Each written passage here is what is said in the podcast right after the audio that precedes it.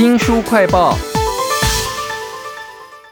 自闭症啊，常常让照顾者呢很头痛。有一个妈妈，她因为要去买做菜的材料乳酪，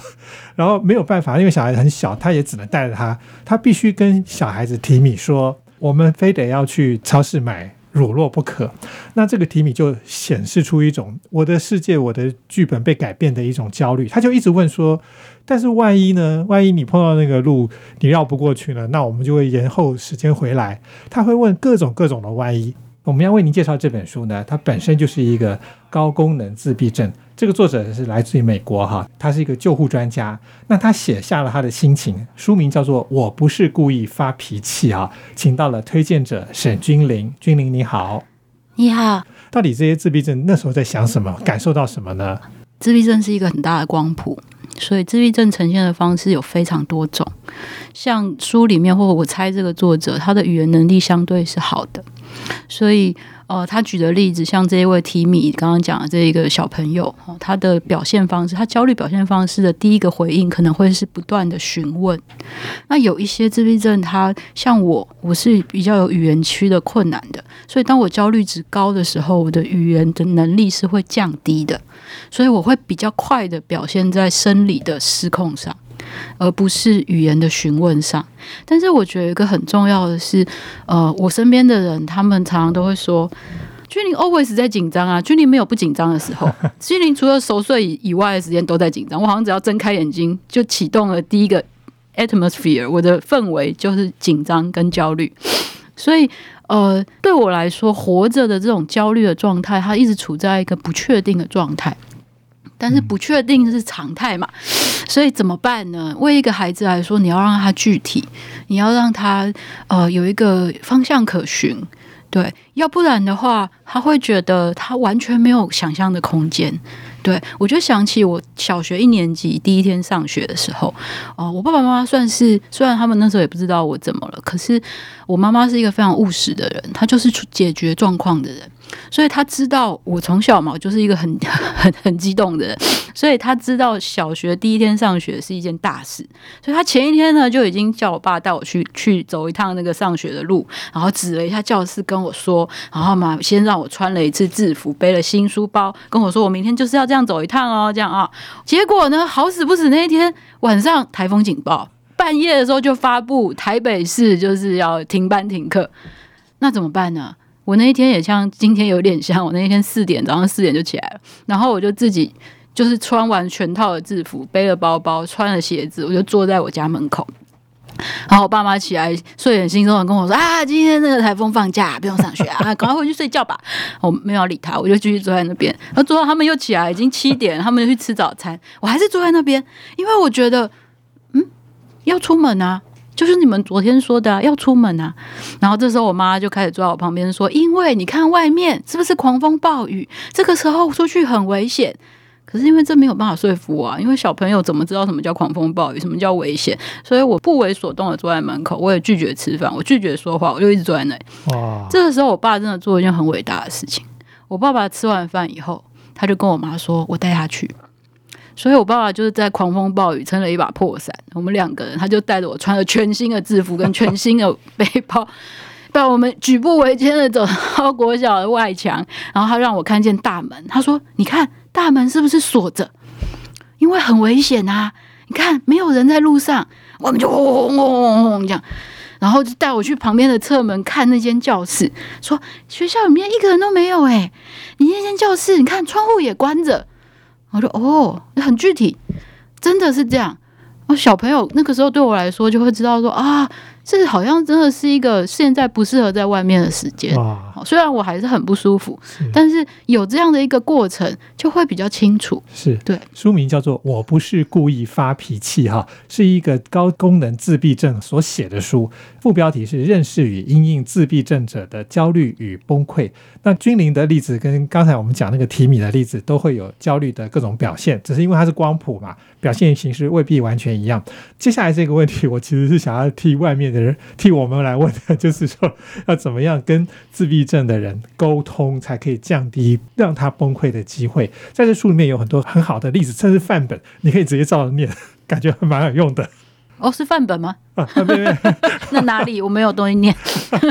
那沟通的时候，像你爸是直接带你到那边，这是一个让你身体跟你的情绪可能都可以比较好一点的做法啦。但如果是单纯用沟通的，因为我们可能真的没有办法带他过去的时候，要怎么沟通，他才能够稍微可以理解说，啊，他的剧本必须要改变，他必须要去设想所有的细节呢？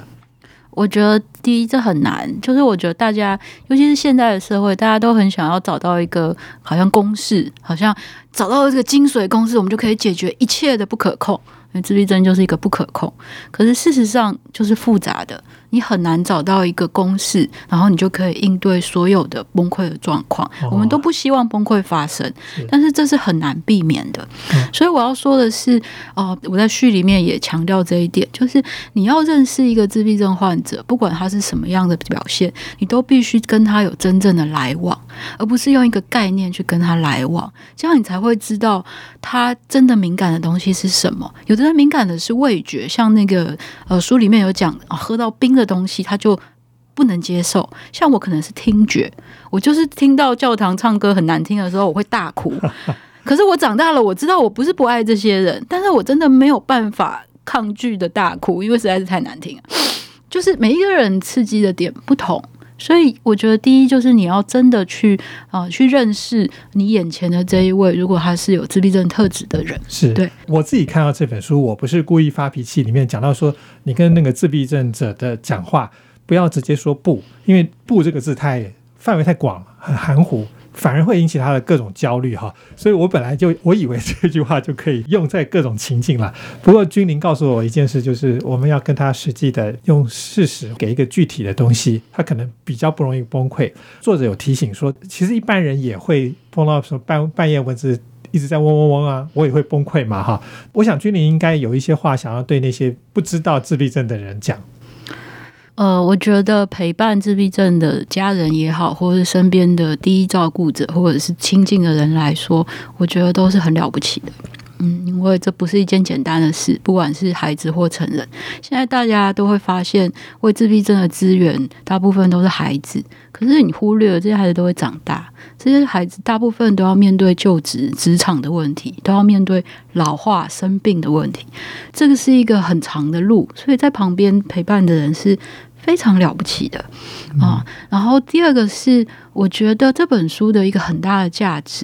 是啊、比方说给除了陪伴的人以外，包括专业人员。我讲一个非常好的经验，就是我几年前有一场很大的车祸。就是被撞飞以后，然后我头部着地，整个头都在爆流血。这个时候救护车来了，下来了两个人，一个是开救护车的一个男性，一个是年轻的女性。年轻的女性非常的没有经验，她把我固定好以后，就对我大力的拍打，叫我的名字啊、哦，标准流程嘛。可是这个时候，旁边的这一位男性，他突然阻止他，然后他跟他讲了一句话。我真的是由衷的感谢这一个救护车司机，他跟这个女救护员讲说：“你帮我看一下他的皮夹，看他有没有嗯残障手册，因为他这句话很重要，因为我觉得他意思是清楚的，可是他没有办法说话。